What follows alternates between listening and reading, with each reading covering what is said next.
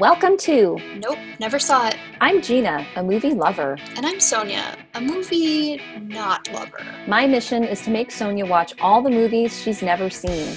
And my mission is to watch more movies and not always have to say, Nope, never saw it. So we started this podcast. We hope you enjoy it. So, Gina, Yes, Sonia. I'm ready. Let's get started. Welcome back, everybody, to another episode of Nope, Never Saw It. I am Gina, and with me always is the lovely, beautiful Sonia. Hi, Sonia. Hi, Gina. Hi. We're going to be talking about This is Spinal Tap today, which I still can't believe, Sonia, that you had not yet seen being the music lover that you are. So No. I'm so happy that you have finally seen this movie. I feel like we should be singing this whole episode.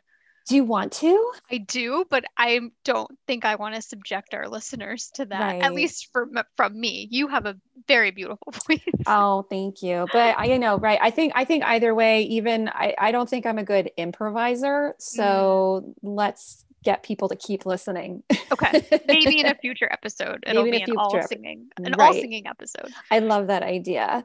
All right. So we are going to be diving into this is Spinal Tap. But before we do, we are going to start with our da da da da friend share.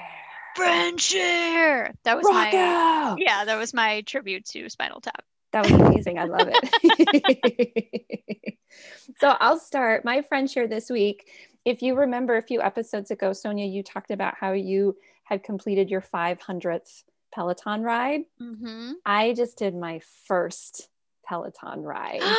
Excellent. What instructor did you take a ride with? You know what? I knew you were going to ask me that, and I have no idea who it was. Oh, It was a girl, okay. and she had dark hair, Mhm. and she was very fit. And that's all I remember. Was her name Hannah? Maybe. I don't know. I don't Okay. know. Well, you'll have to look back and tell me. And we also have to become Peloton friends. okay. Oh, you can do that? Mhm. Oh, I didn't know that was a thing. Yeah. That's cool. Yeah, I it was really fun. I just did a 20 minute ride.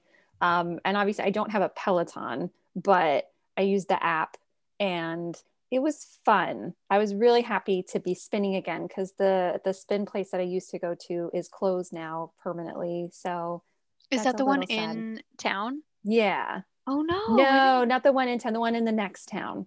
In your town. Oh, yeah, yeah, in my town. Yeah, yeah, yeah. Yeah, they're gone forever. Oh no. I know. It's really sad. I didn't know that. I love how mysterious we are, by the way, by not saying what town we live I in. know. I know. I don't know if we're ready to share that detail. Yeah, right. To, for the three people that are listening, Correct. who might show up at our houses. Shh. Shh. But anyway, but I'm excited to do more rides, Oh, good. Yeah, it's great. I love it, obviously. obviously. It's Yes. 500. Well, now you're more than 500, probably. Mhm. Oh my goodness. Yeah. You're a badass. Thank you. You're welcome. Well, speaking of things I love, this is the perfect segue into my friend share. So, I was going through a time in my life, like a year, year and a half ago, where I just didn't love coffee anymore.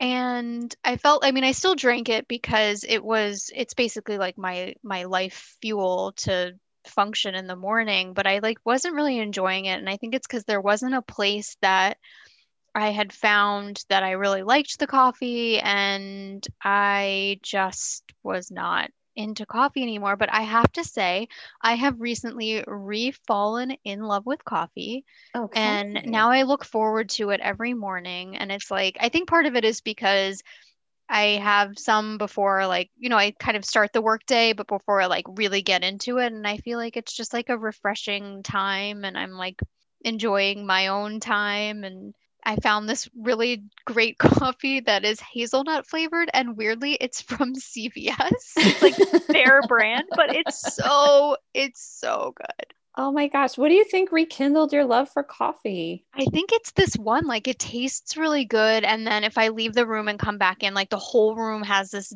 delicious hazelnut smell to it. I think that's it. Huh.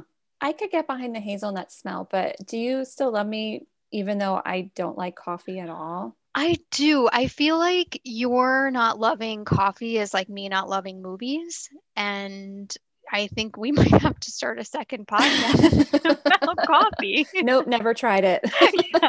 Nope, never had it.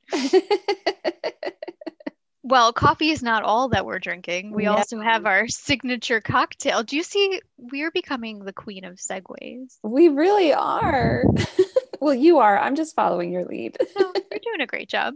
Thanks. Um, so we're drinking something called a Spinal Tap, which clearly is very appropriate for this is Spinal Tap, and it is one and a half ounces of spiked spiced rum. Clearly, it's a strong drink.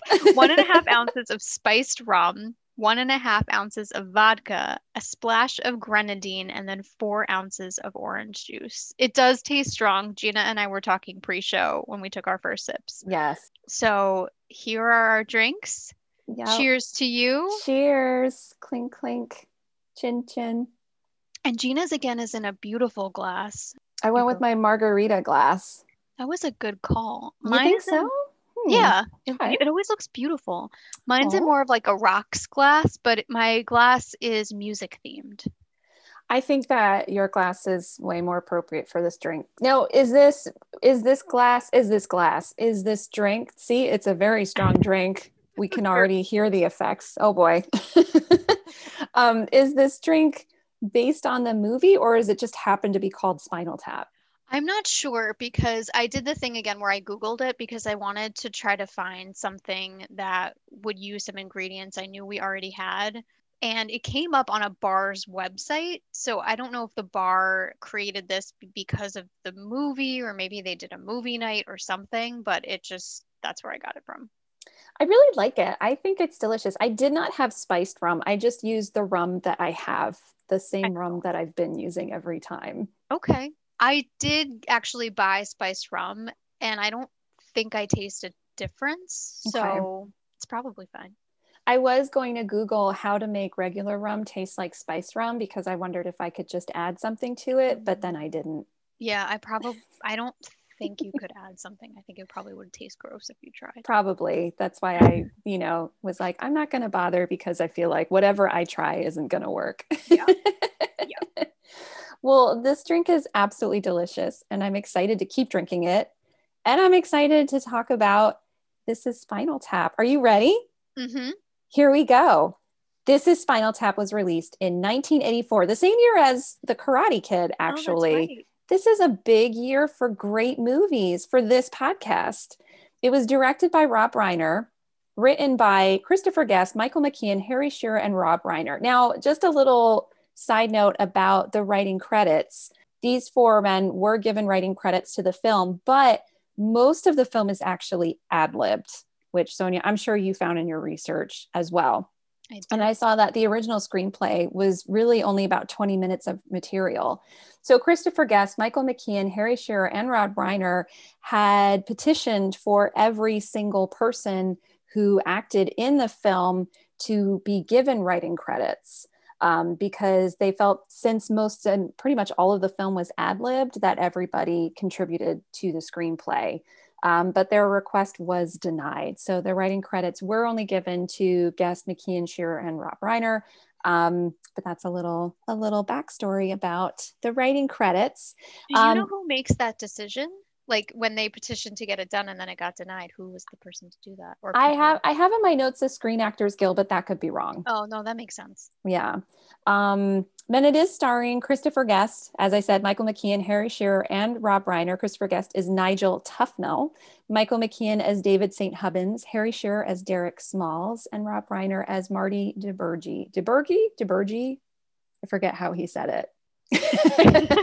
I'm like looking at you and you're just like, I don't know. I think we can just alternate how we say it throughout the entire podcast. right and someone someone will tell us which one was right and which one was wrong i'm sure um, so in you know in the spirit of our podcast i made a list of movies that are connected to all of the people who were a part of making this film um, with the exception of rob reiner because we did already touch on some of his films when we watched when harry met sally which he did direct so i'm going to skip ahead to christopher guest who played nigel tufnell so, Sonia, are you ready to hear this list of films? I'm ready. All right. And if you've seen it, you say, I saw that. And if not, what do you say? Nope, never saw it. Okay, here we go. So Christopher Guest, Nigel Tufnell in This Is Spinal Tap, also starred in A Mighty Wind.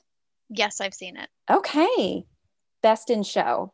Nope, never saw it, which is surprising to me because there's dogs in that movie.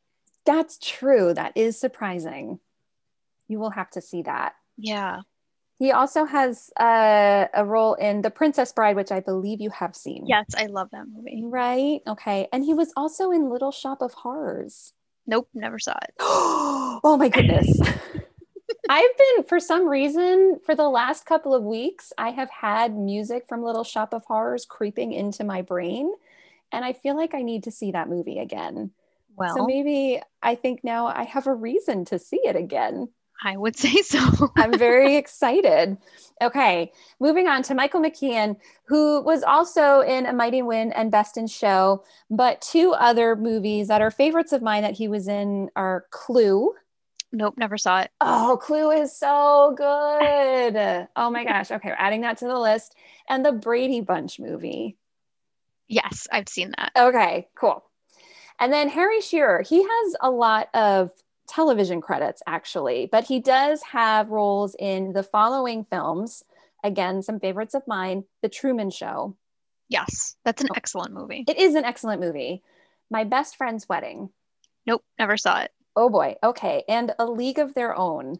Yes, I've seen that. Okay. Oh, you're doing pretty good, Sonia. Seriously. You did really well. Oh my goodness. Considering right, how badly I've been striking out lately, though, this is like a very small victory. That's true. That's true. For our listeners, I've been sending Sonia a list of movies, and um, now I have a, like whether or not she's seen them, and I'm keeping a Google Doc, and that list is growing and growing as the days go on. To but quote the trailer, that's a long list. It's a long list, right? Um, however, there are a fair number of movies that you have seen, which I'm proud of you for seeing, but I'm also kind of sad that you've already seen them because there were some that I was really hoping that we could talk about in this podcast. But maybe you'll pick those movies, mm-hmm. which would be kind of cool. Yeah. Okay. At our last episode, I asked you to give me a plot summary of what you thought this is Spinal Tap is about. Are you ready to hear word for word what you said in our last episode? Yes. Here we go. Sonia's original plot summary. It's a fake documentary about a band, or a documentary about a fake band called Spinal Tap. Um, they are heavy metal. They like to play it loud. They turn their amps up to 11, and I have no idea what else it's about. yeah, that's true. that was pretty I had, good. I had I no like idea. how honest you were. You're like, I don't know. and that's all I got. well, now that I've seen it, I can fill in some blanks there. And here is the real summary. Are you ready? I'm so ready. David St. Hubbins and Nigel Tufnell formed Spinal Tap as young chaps in England, and over the years, their hobby, born out of friendship, propelled them into the heavy metal spotlight. This is Spinal Tap follows the band during the release and promotion of their newest album, Smell the Glove. This is a journey that should be totally bitchin', but creative differences and girlfriends somehow always get in the way. Luckily, in the end, David and Nigel remember that the most important thing is just to make music, music and crank it to 11.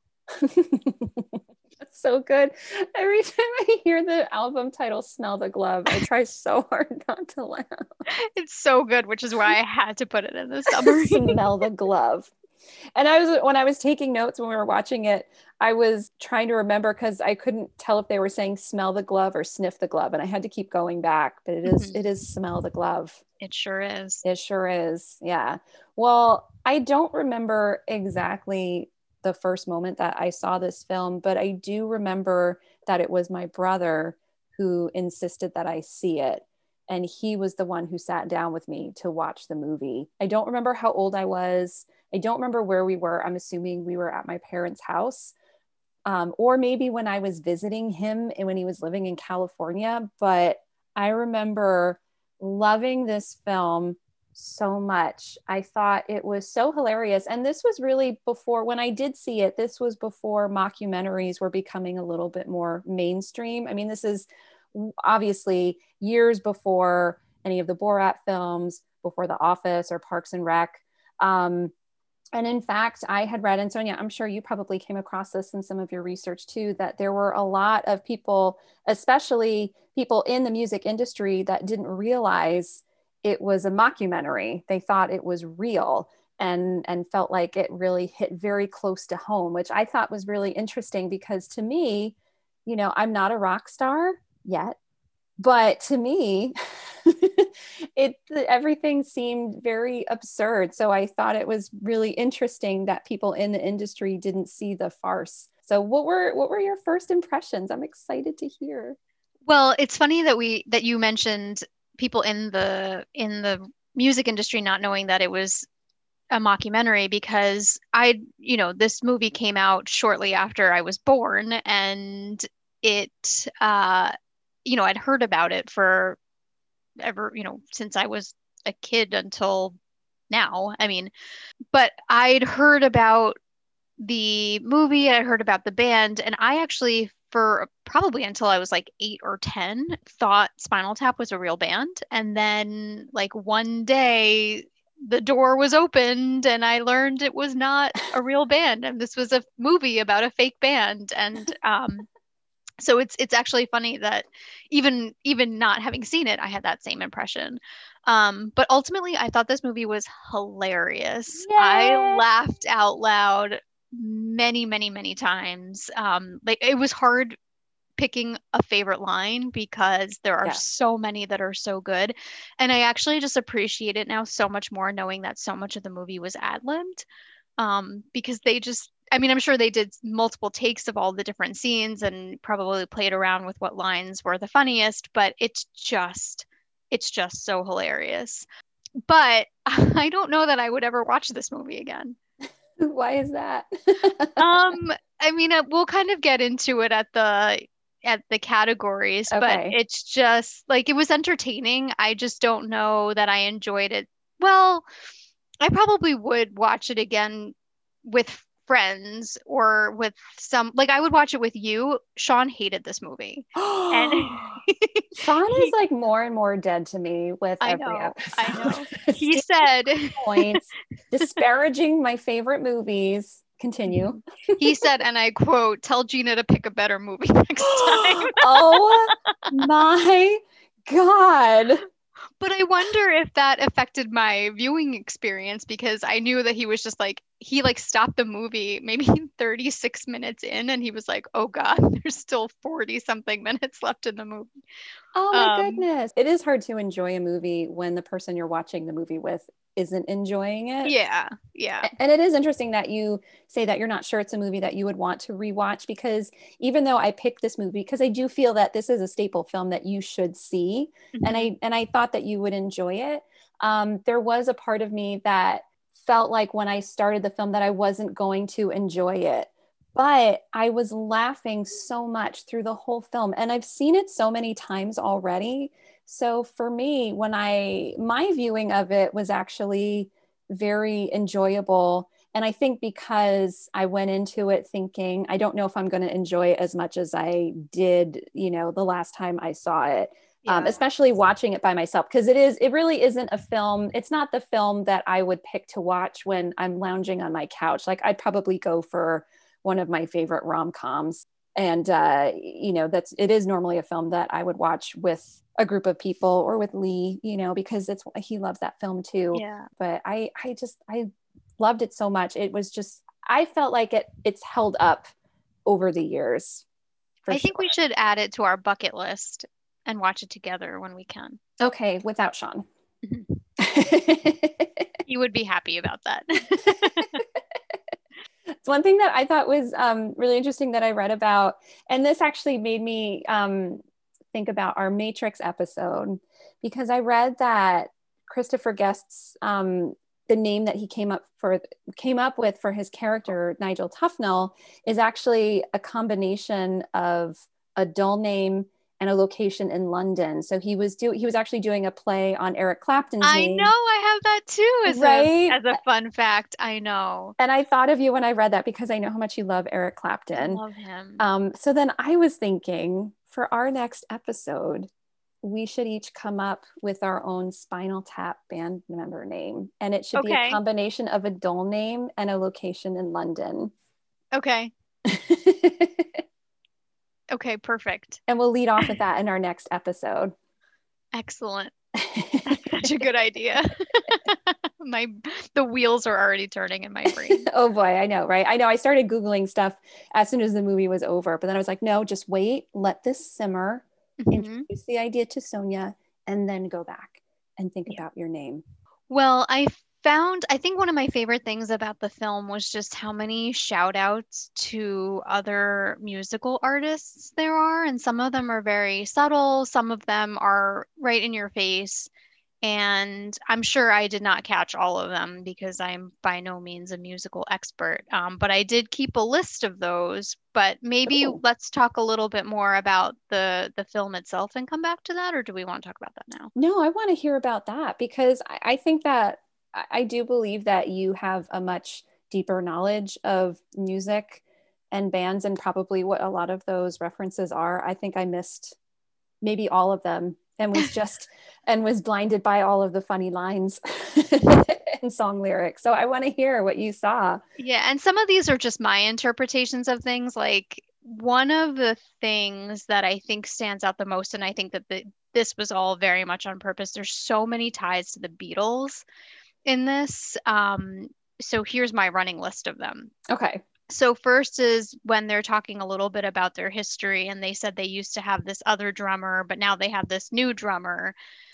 There's, you know, that was a big thing with the Beatles. Pete Best was their original drummer. He was no longer in the band, and then they had Ringo Starr. But the drummer thing also, I mean, there's been so many bands that have had multiple drummers. The Mhm. Who has had multiple drummers. I feel nervous that I'm going to get these bands wrong now um you know but the the beatles was the one that i i primarily was thinking of um with david and nigel being childhood friends and starting this band and kind of being the two power people in the band was very remis- re- very reminiscent of john lennon and paul mccartney that one's a hard one for me to say because george harrison is my favorite beatle and i think completely underrated as a musician um i, I think maybe not so much now, but definitely at the time that the the Beatles were up and coming, everybody gave such credit to Lennon and McCartney, and George is just an incredible musician. yeah.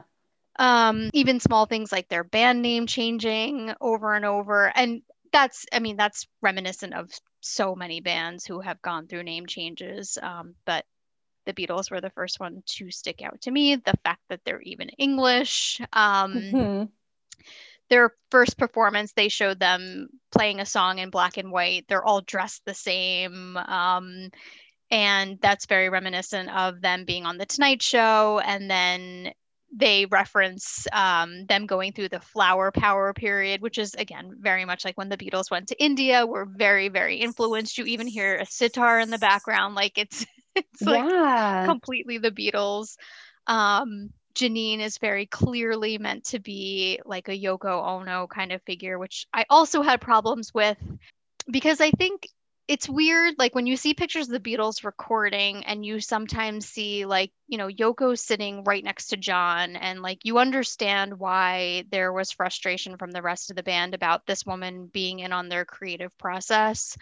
You know, I think that's that's very that's very on the surface what it is and i think if i were had i been in the beatles which imagine if i had been um i also yeah be so amazing um i also would be very frustrated by that and wouldn't want this person in a moment that is really meant for the band.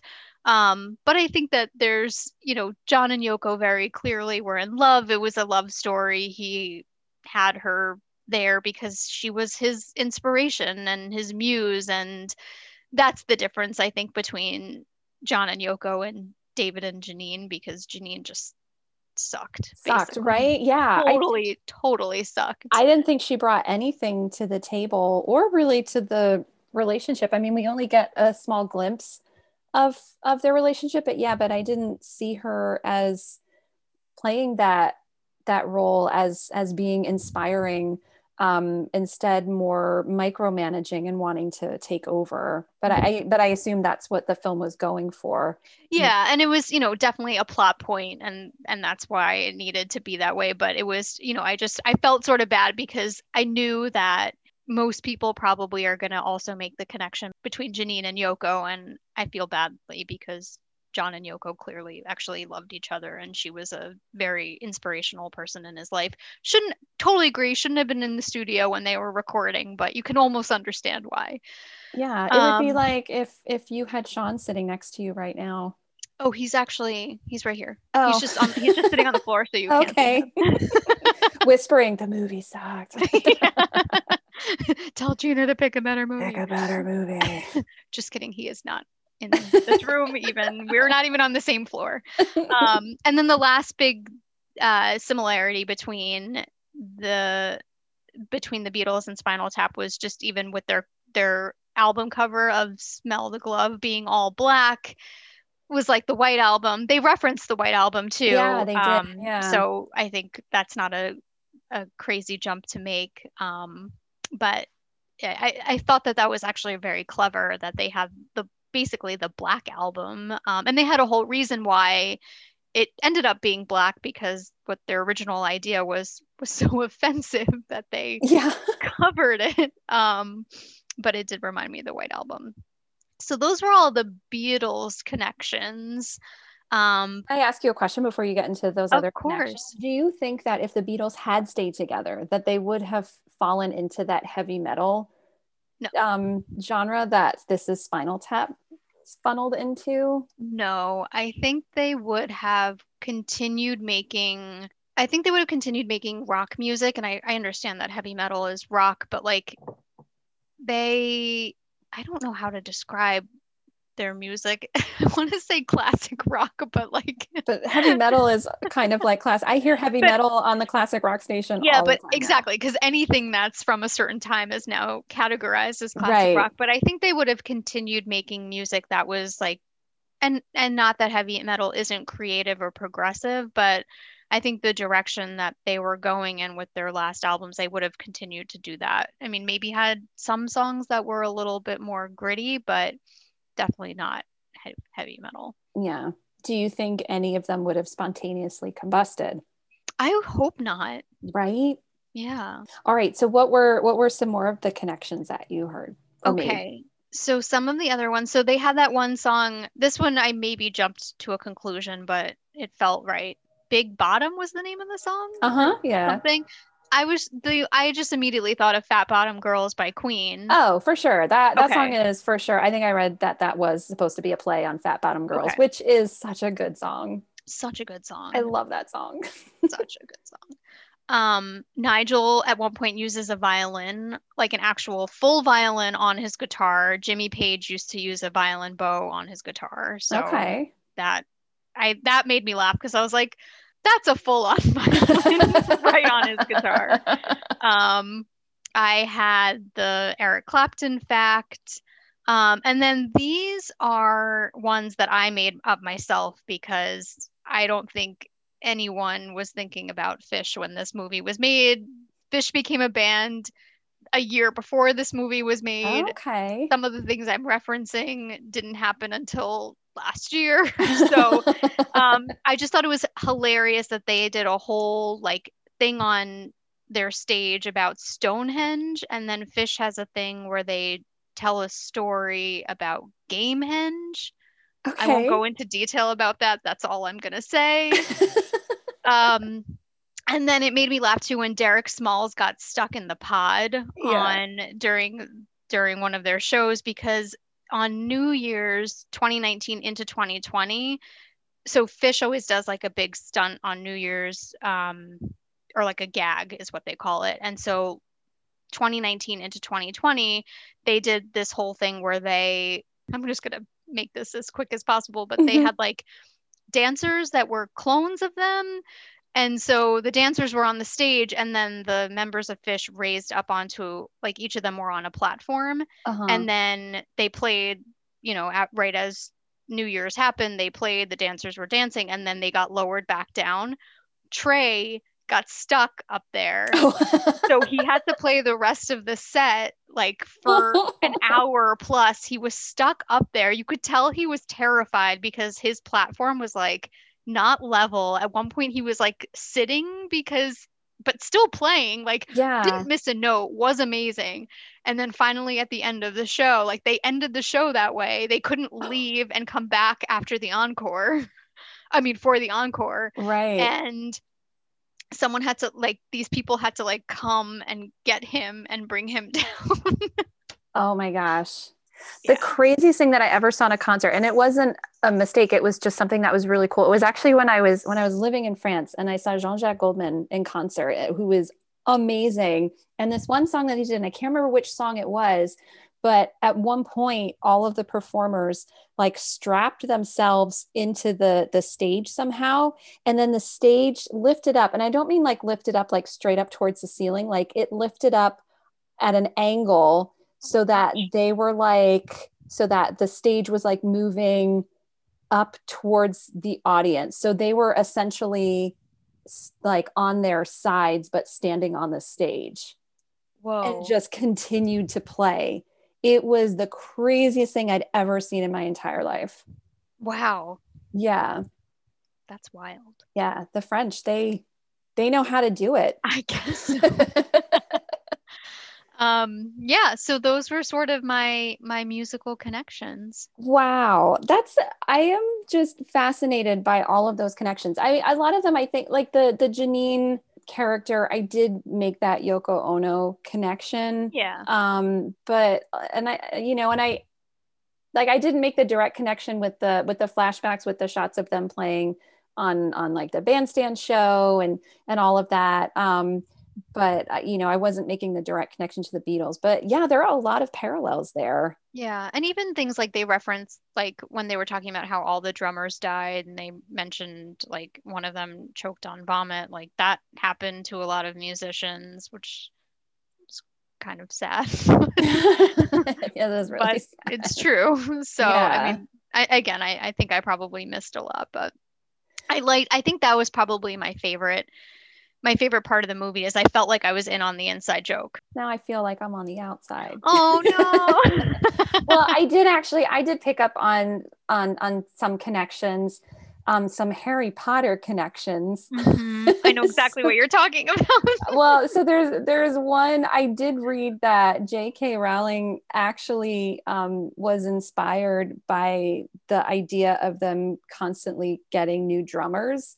Mhm. Um, and that inspired her idea to always have a different defense against the dark arts teacher Yep. in each book, which I thought was funny. And then I think this was at the end of the film, there is a reference to finding a summer camp for pale young boys that's called Hogwarts. Oh, I missed that. Yes, I think it's at the end of the movie, which I thought was uh, which I thought was really funny. And I don't know if she had gotten the name Hogwarts from this is Spinal Tap or if that was just a happy coincidence. I mean, I kind of feel like if she was inspired to use the rotating teachers, that it also would have inspired Hogwarts. Let's just say that it did. Yeah, I would, I think yes. My vote is definitely yes. Okay, so our vote is for yes. And then if she ever listens to this podcast and disagrees, she can reach out and tell us. She can Yeah. slip into our DM and be like, Mhm. hey, nope, that's not where it came from. I think you mean when she listens. When she listens, you're right. I have to think positively.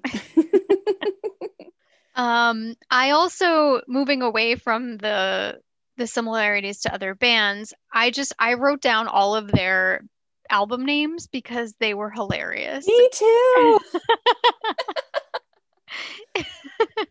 Intravenus de Milo, Mhm. The Gospel According to Spinal Tap, Shark Sandwich, which by the way had the best album cover I think I've ever seen. and then of course Smell the Glove. I did too. I wrote those out, and then I, I wrote down because we were we are adding a new category just for this episode, favorite song. So I did write down the the song titles as well. So we had Big Bottoms, Hellhole, Flower People, Salvation, Heavy Duty, and then I wrote in parentheses, brings out the duty in all in us all. yep. Stonehenge, sex farm, and then I, I put in parentheses, plowing through your bean field. that was my favorite line in the song. And tonight I'm gonna rock it, which I thought was kind of a tonight I'm gonna rock it. That was kind of a fun song. Yeah.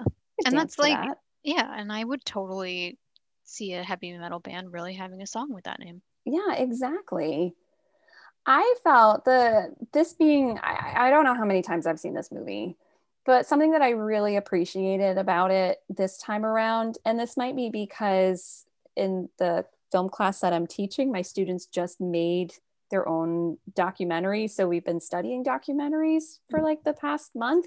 Oh, that's I- fascinating. yeah i i was just really so impressed with how well the film was made. And and watching it you know reading that people didn't realize it was a mockumentary Mhm. and now watching it i can totally see why they would have thought that because it it really is i mean they have everything that that makes a documentary and it is so real like they've got all the b-roll the voiceover narration the talking heads um, it- all of that and it's done so well and i noticed because i i in my class we did watch i recently watched best in show again because i wanted to sh- use that as like a- an example of a mockumentary but best in show really is filmed a lot more like a regular movie it has some of those documentary elements in it um, but this is Spinal Tap. It really just is all documentary.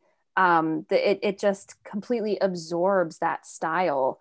Um, and unless you understand how absurd it is and understand that this couldn't be real, I can totally understand how someone could watch it and think that it, it is about a real band. The one scene that I think would tell me that it wasn't real was when when Nigel is so upset about it- the meal that he got backstage and he's like this bread is so small and then the manager is like I know but if you just fold the meat and he's like yeah but then he just starts folding, Folding the, the bread, bread. it doesn't work like I think that scene would make me think like hmm no one no one is that oblivious to like how to eat food But maybe they are. I mean, he also has guitars that you can't even point at. you know, like no, yeah but that's don't i don't at it. know that i actually that's not i could see that like a musician who really is so into their art and treats their instruments like these holy objects i could totally see that Yeah, that's true. I mean, I and I and I think that whole that whole that whole segment with the, guitar, don't don't even look at it. You Yeah. don't point at it. I think that I mean that's just a little over the top because I I mean I I have friends that are um incredible musicians and they'll and they have these extensive collections of instruments and instruments that they've been eyeballing for years and saving up for and trading other instruments for but they actually play them you know they don't just have them so that no one can look at them. Um but which is which is really but that was really funny. But and also the you know the classic this you know this goes to 11 you know if you, Mhm. we just need that little extra you know but what if you just set everything just set make the 10 higher you know and he said i love and i really love that scene i appreciate how well christopher guest plays that scene where he just doesn't compute what Yeah. what marty's trying to say to him he's like but but this goes to 11 yeah, but I totally get it. Like I would do the same thing. I wouldn't, you know, he's like, well then, but you know, 10's just the higher. So why do you why do you have the 11? Like it's the symbolism, man. You know, we could go to 11 and it doesn't change it, but we're rocking so hard and we feel this so much. It goes to 11. yeah If you don't understand, that's your problem. right you sound like a rock star sonia I think I like in another life maybe was. i was just going to say i think in a past life you were a rock star Right? yeah I get it, guys. Yeah see this is why you love this movie Mhm. sean Aw, I love Aw. Sean too. I love Sean. I'm just a little upset with him right now, I but that's all right. I'll get over it. So, should we get into the categories? Yes. Okay. So, before we do, can you tell us our point recap? How many points do we have so far? We have, let me pull up my handy dandy spreadsheet. We have nine points after Ooh. scoring, just as an, an extra recap, three points during the Karate Kid. We rocked the Karate Kid categories. Mm-hmm. Yeah. Now, I have a question for you. If we score in the bonus category, is that two points? yes. Okay. Decision made. I've decided now. Two points. Yeah, and I think there may be future movies where we have a bonus category, and that's the case. It's two points. I love it. I think that this is a new rule that we just came up with right now. Isn't this mm-hmm. podcast exciting? It is so exciting. I know you weren't asking me, but I, I know. I'm asking the people listening. I'm just saying what they were all thinking. Right, exactly. You just never know what you're going to get. Things could change up anytime because we can do whatever we want. Oh, I'm sorry. Before we get into the categories, I just wanted to bring up that um, Bruno Kirby, Yes. Billy Crystal Yes. were both in this movie. I didn't realize it was Bruno Kirby, but he is the limo driver. Yeah. For anyone else who also didn't notice, Billy Crystal is one of the mime waiters. Apparently, Yes. Dana Carvey is one too, but I missed him. Is he? Mm-hmm. Oh, I didn't know that. Yeah, there's a there are a lot of famous people in this film, like Ed Begley, Yep, he's the first drummer. the first drummer. Um, Fran Drescher, who has a little bit more of a prominent role. Um, I'm trying to think who else I saw. Yeah, there's just a lot of there are a lot of famous people in this film. Yeah. Yup. All right. Here we go. We're going to start with favorite characters. I'm going first this time around. Now, my favorite character, before I watched the film again, I thought that my favorite character was going to be Nigel. But in this viewing, I actually preferred and chose as my favorite character Derek Smalls, the bass player.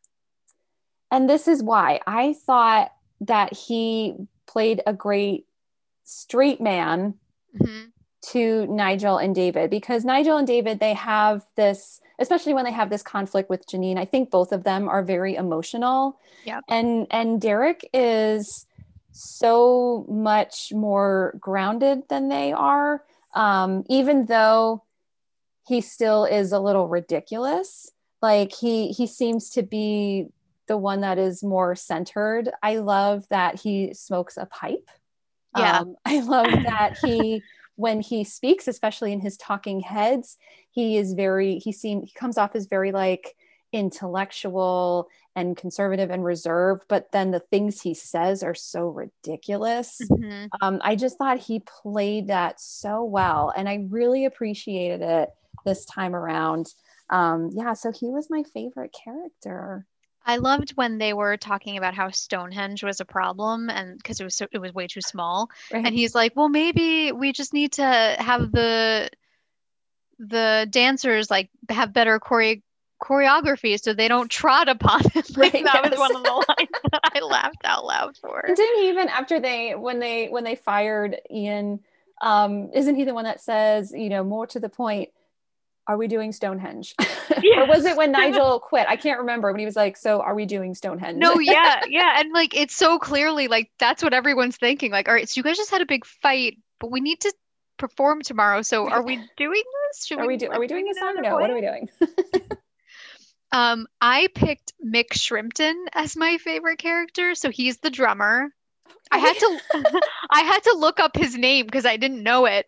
But he just I the thing I loved about him is that he I always pick the back like the quiet background do, characters. Did you notice that? I have noticed Um, that. it's also why George Harrison is my favorite Beatle. Aw.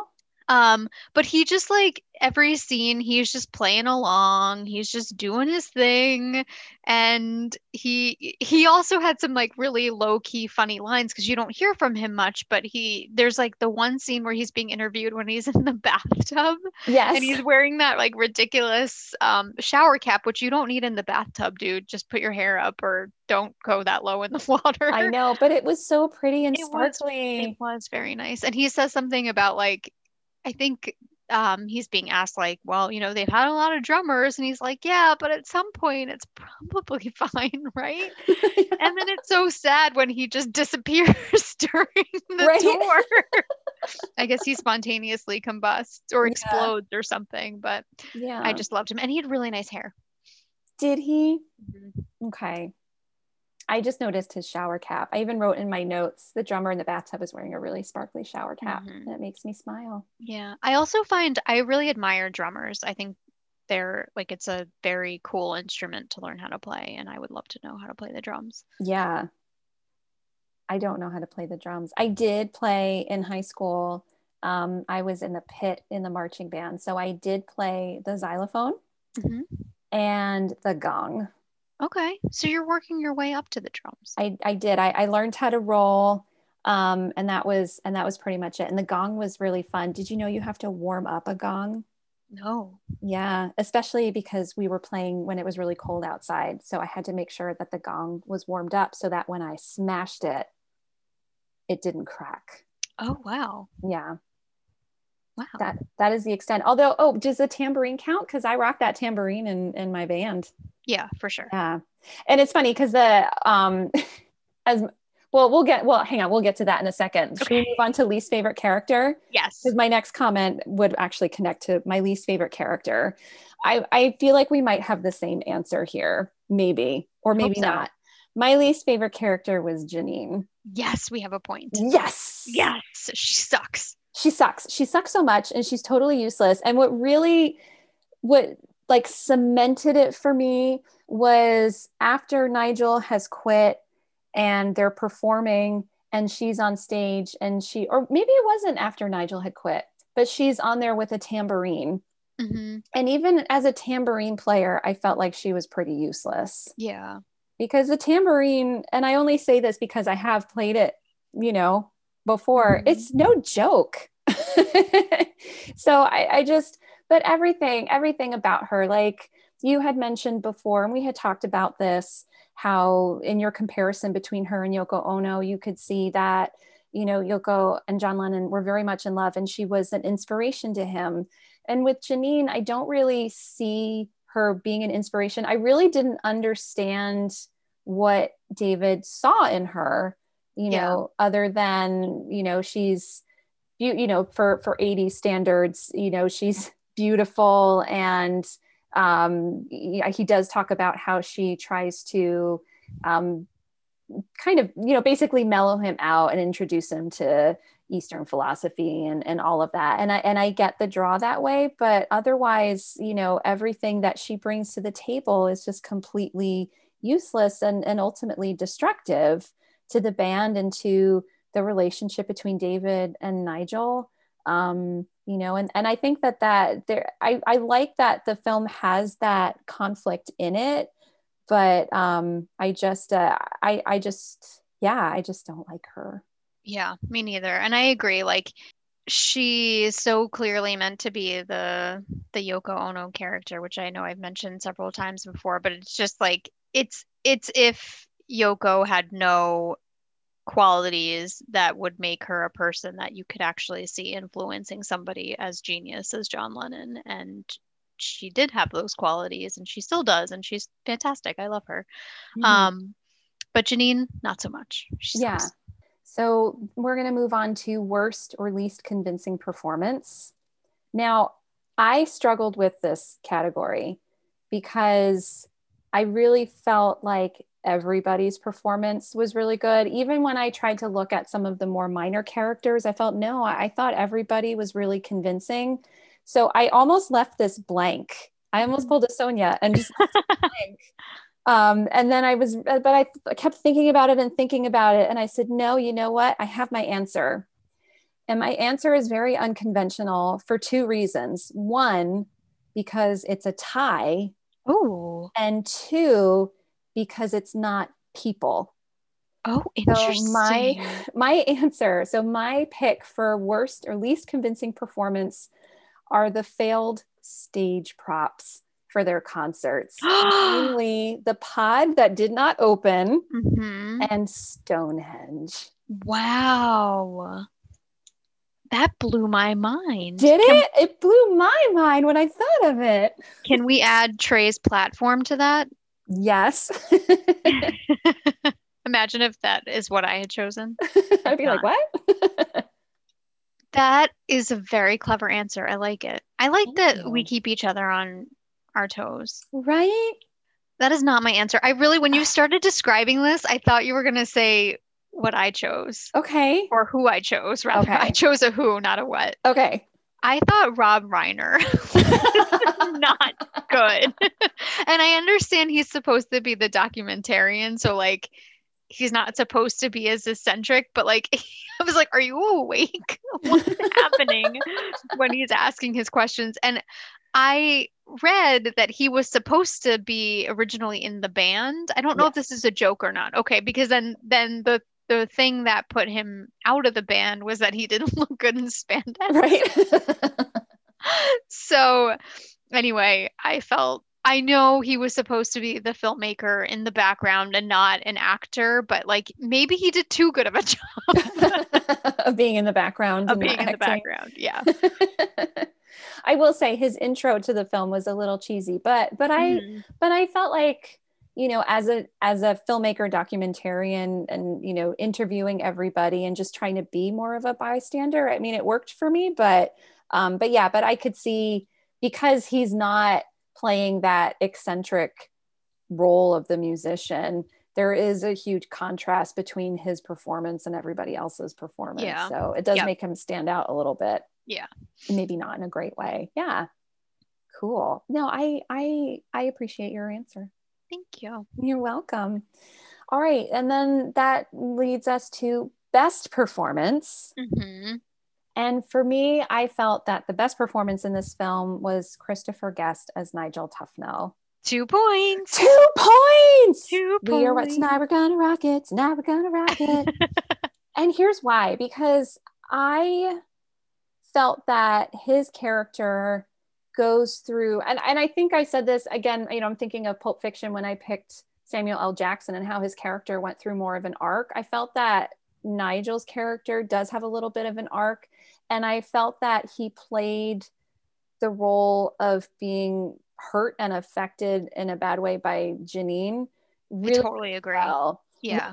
What did it for me was the scene when David is on the phone with Jeanine and finds out that she's coming and and you see Nigel standing there staring at him and without even saying anything you can totally read what he's thinking. He knows David's talking to her. He knows that she's probably coming and then when David does and he's like she's coming. She's going to tour with us. It's going to be great. And you can tell that he's holding in so much disappointment Yeah. and and maybe anger um you know just I, I i felt like he played that really really well um i and even just in and all those other scenes where he's just so absurd like the one you brought up about the sandwich yeah. and his explanation of this one goes to 11 and um you know all of don't touch the guitar like don't touch it don't no, don't even look at it you know like he's just he's so good I agree. I agree. Like he's, you know, as is my way, I'm always watching the background and like he has so many moments where he is just in the background because he's there when, you know, conversations are happening and he just has such a good reaction to things. Um the scene where Jeanine starts fighting with the manager and then he quits. Um, Nigel's just sort of sitting there, or Christopher Guest is, as Nigel is just sitting there and he's sort of like looking at his hands, but you can tell that he's paying attention to what's going on. He's processing and he's just so angry, but he's just like kind of in the background. It was so good. yeah I also felt like sometimes he looked like Ozzy Osbourne in the way that they had costumed him okay which has nothing to do with his performance. It was just, just an aside that I had. just a little a little icing on the cake nice all right you lost me at. So i got lost so the film lost me at the part when you had just mentioned actually we're so good at segues sonia. Yeah, we are. when when ian and jeanine are arguing i was lost at ian's argument about not wanting to work with jeanine because she's a woman. Mm, yeah, that's not cool. I could understand him not wanting to work with her because she has no managerial experience, hmm because she doesn't know what she's doing, because she knows nothing about music. Um, that I could understand. But the whole I'm not working with a woman kind of was disappointing to me. Um, maybe not disappointed. I wasn't disappointed in the film because I I think that there's an element of misogyny threaded through the film, but I think it's supposed to be st- satirical. Yeah. But in this moment, I didn't feel like it was. Mm-hmm. You know, I felt like it was a blatant, I don't want to work with her because she's a woman. Um, if she had been a more virtuous character, maybe it would have come across differently. But I, I felt like there were so many other things he could have said as, you know, really sufficient arguments for not wanting to work with her. So Yeah. that that part lost me a little bit. Okay. Yeah. That's fair. So my you lost me at, I'm gonna call you lost me and I think lost Sean at. the beginning.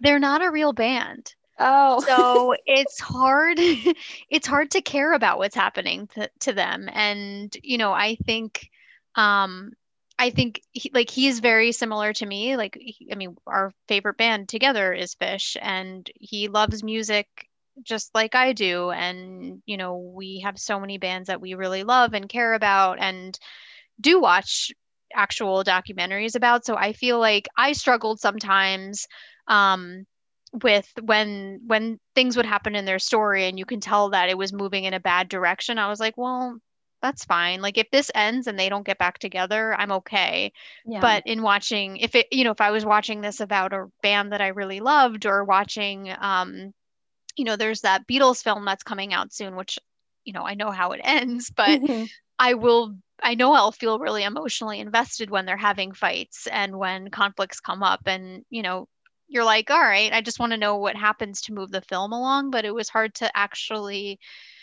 care about how they turned out and what their future would look like um so i'm it was i think i feel like that's why sean didn't like it but he will tell me right true or not.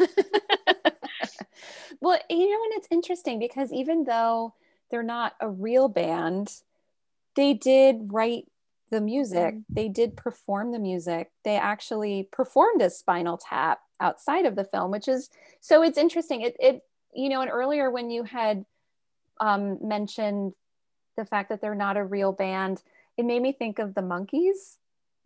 Did you watch the Monkees ever? A- a little bit yeah. Yeah i loved the Monkees. I i loved that show.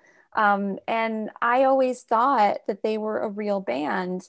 And then people kept telling me no they're not a real band. And i'm like but but they're but they kind of are. Yeah, but they but they perform. I mean i guess the difference is that the Monkees their characters i'm using air quotes here yeah. in the show it's actually them. You know they're not you know fake personas. I mean maybe maybe they're embellished or caricaturized a little bit in the show but you know david jones is davy jones yeah. Well it's like the partridge family too. Like they weren't really a musical group but there was a show about them and then they then they toured and did stuff.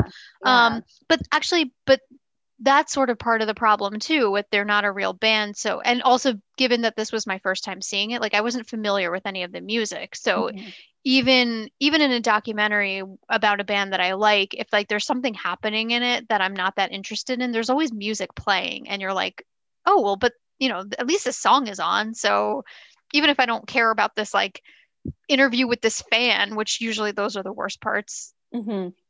some fans are a little eccentric um you're at least you know hearing some music in the background and that keeps you hooked. Yeah. All right. You had me at this part gets me every time. I just think it's so funny every time stonehenge. I'm seeing Every a with your time. answers.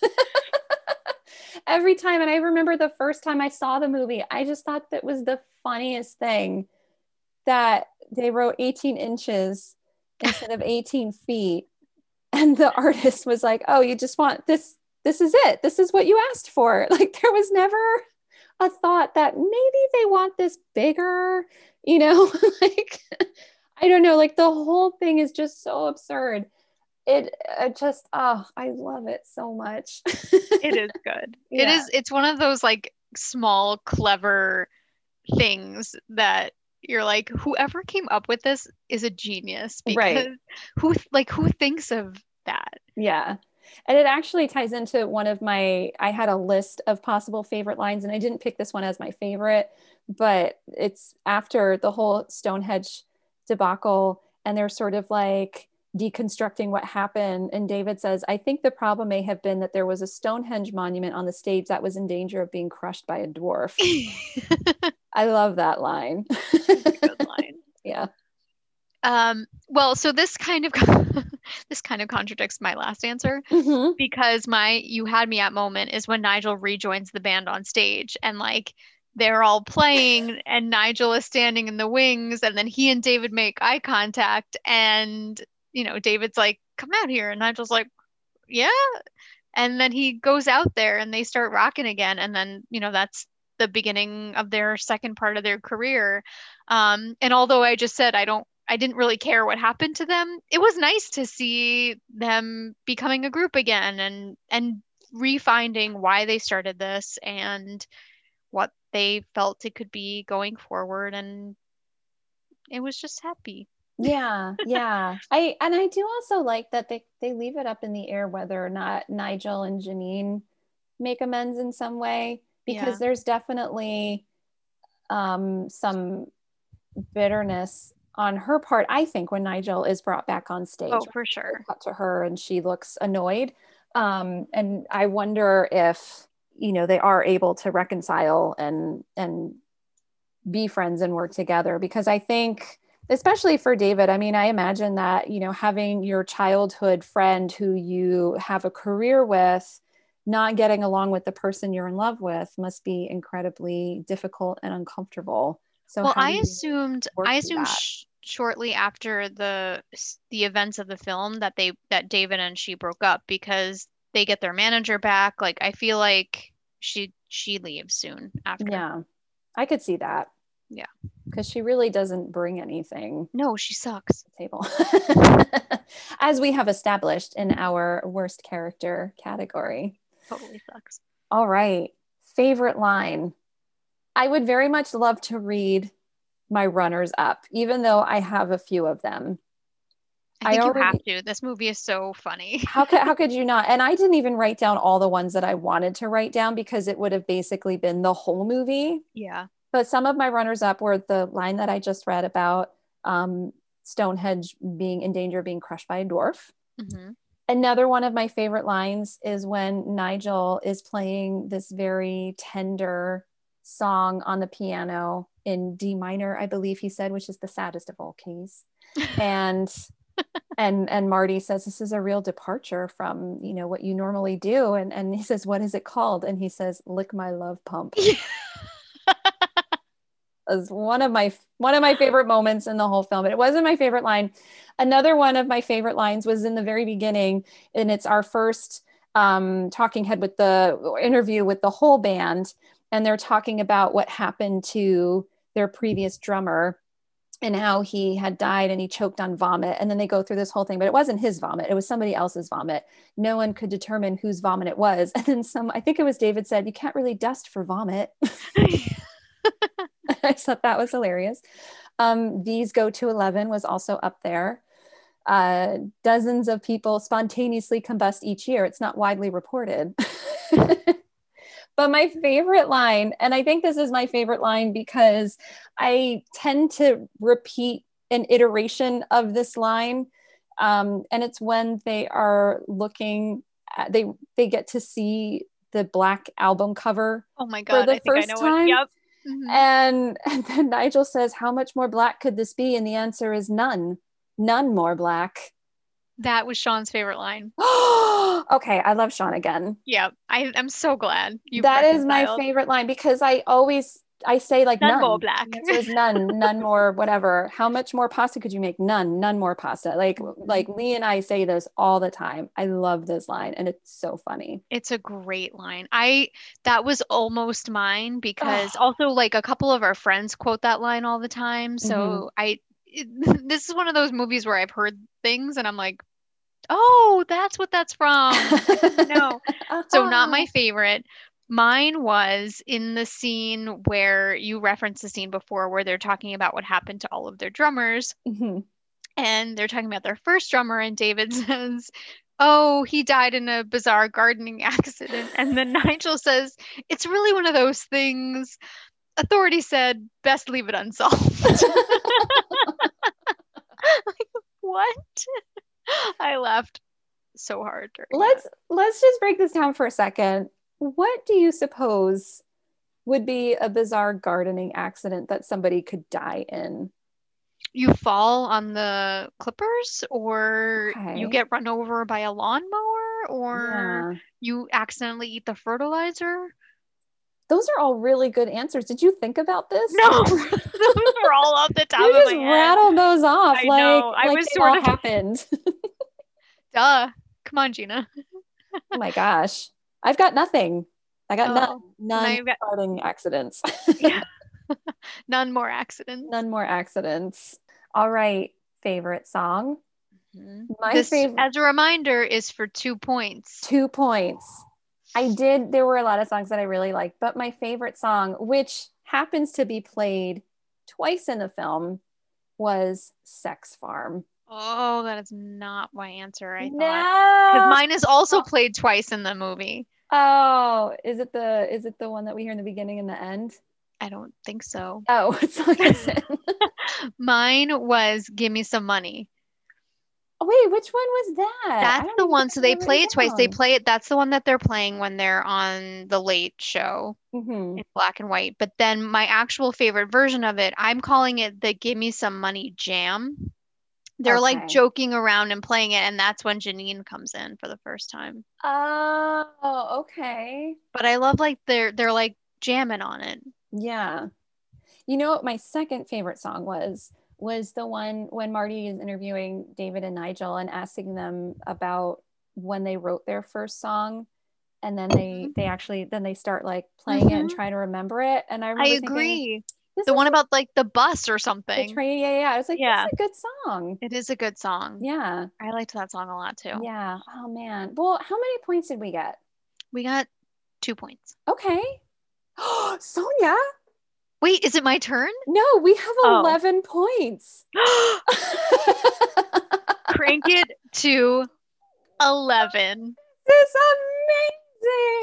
This Oh is my God, that is so, it's perfect. This I'm is the kind of universe glad. telling Yeah, us we're amazing. I'm glad we didn't score any more points. 11 points. We have a total of 11 points on our episode of This is Spinal Tap. So we can officially say this goes to to 11. 11. Yes. Oh boy. Yay. Yay. Well, I'm really excited that I got you to watch This is Spinal Tap. And I I'm really excited we added it to our bucket list. Yeah, so we'll watch it. We have what else do we have in our bucket list? So we need to find a restaurant that has a live piano player. Mhm. We're gonna go to that um, amusement park in Georgia. What else And do we have on our I think bucket list? This? We need a Google Doc for our bucket list. I think we do. We, And we we'll have to to- go back and re-listen to our episodes. yes, we will. All right. So are you ready to hear what I have in store for us for our next episode? Always. So I did have a different movie that I was planning to have us watch next, but then Sonia, you recently told me that there were some romantic comedy movies. Although I don't know if this classifies as a romantic comedy, but you had sent me a screenshot of some movies that you have not seen. and I cannot believe that one of the movies that was in that screenshot you have not seen. You Mhm. probably already know where this is going. I do.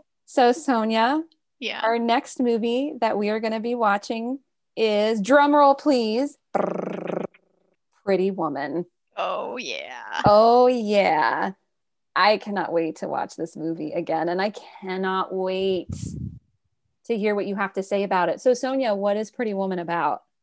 Julia Roberts is a lady of the night, and for some reason, Richard Gere hires her, and she gets mad at him at some point because he references the fact that she's a lady of the night, but then they fall in love. okay that's not bad Okay. i mean that's pretty much the movie Okay. but we're still going to watch it and your actual plot summary will i'm sure be in much more detail and it'll be just as Imagine amazing if- and wonderful Imagine if it was exactly the just same. read the same thing i wouldn't blame you for doing that I already think I know what our drink is going to be. You do? Don't tell me. Don't tell me. I want to be surprised. Oh, I'm excited. Yeah, I'll, I'll text All you. right. Well, that's the end of our episode. So don't forget to follow us on Instagram at NNSIPod and join us next time with your cocktail at the ready when we talk about Pretty Woman. And we'll see you then because we've got lots more to watch. And I've seen nothing. So please keep listening. And we'll keep watching. Bye. Bye.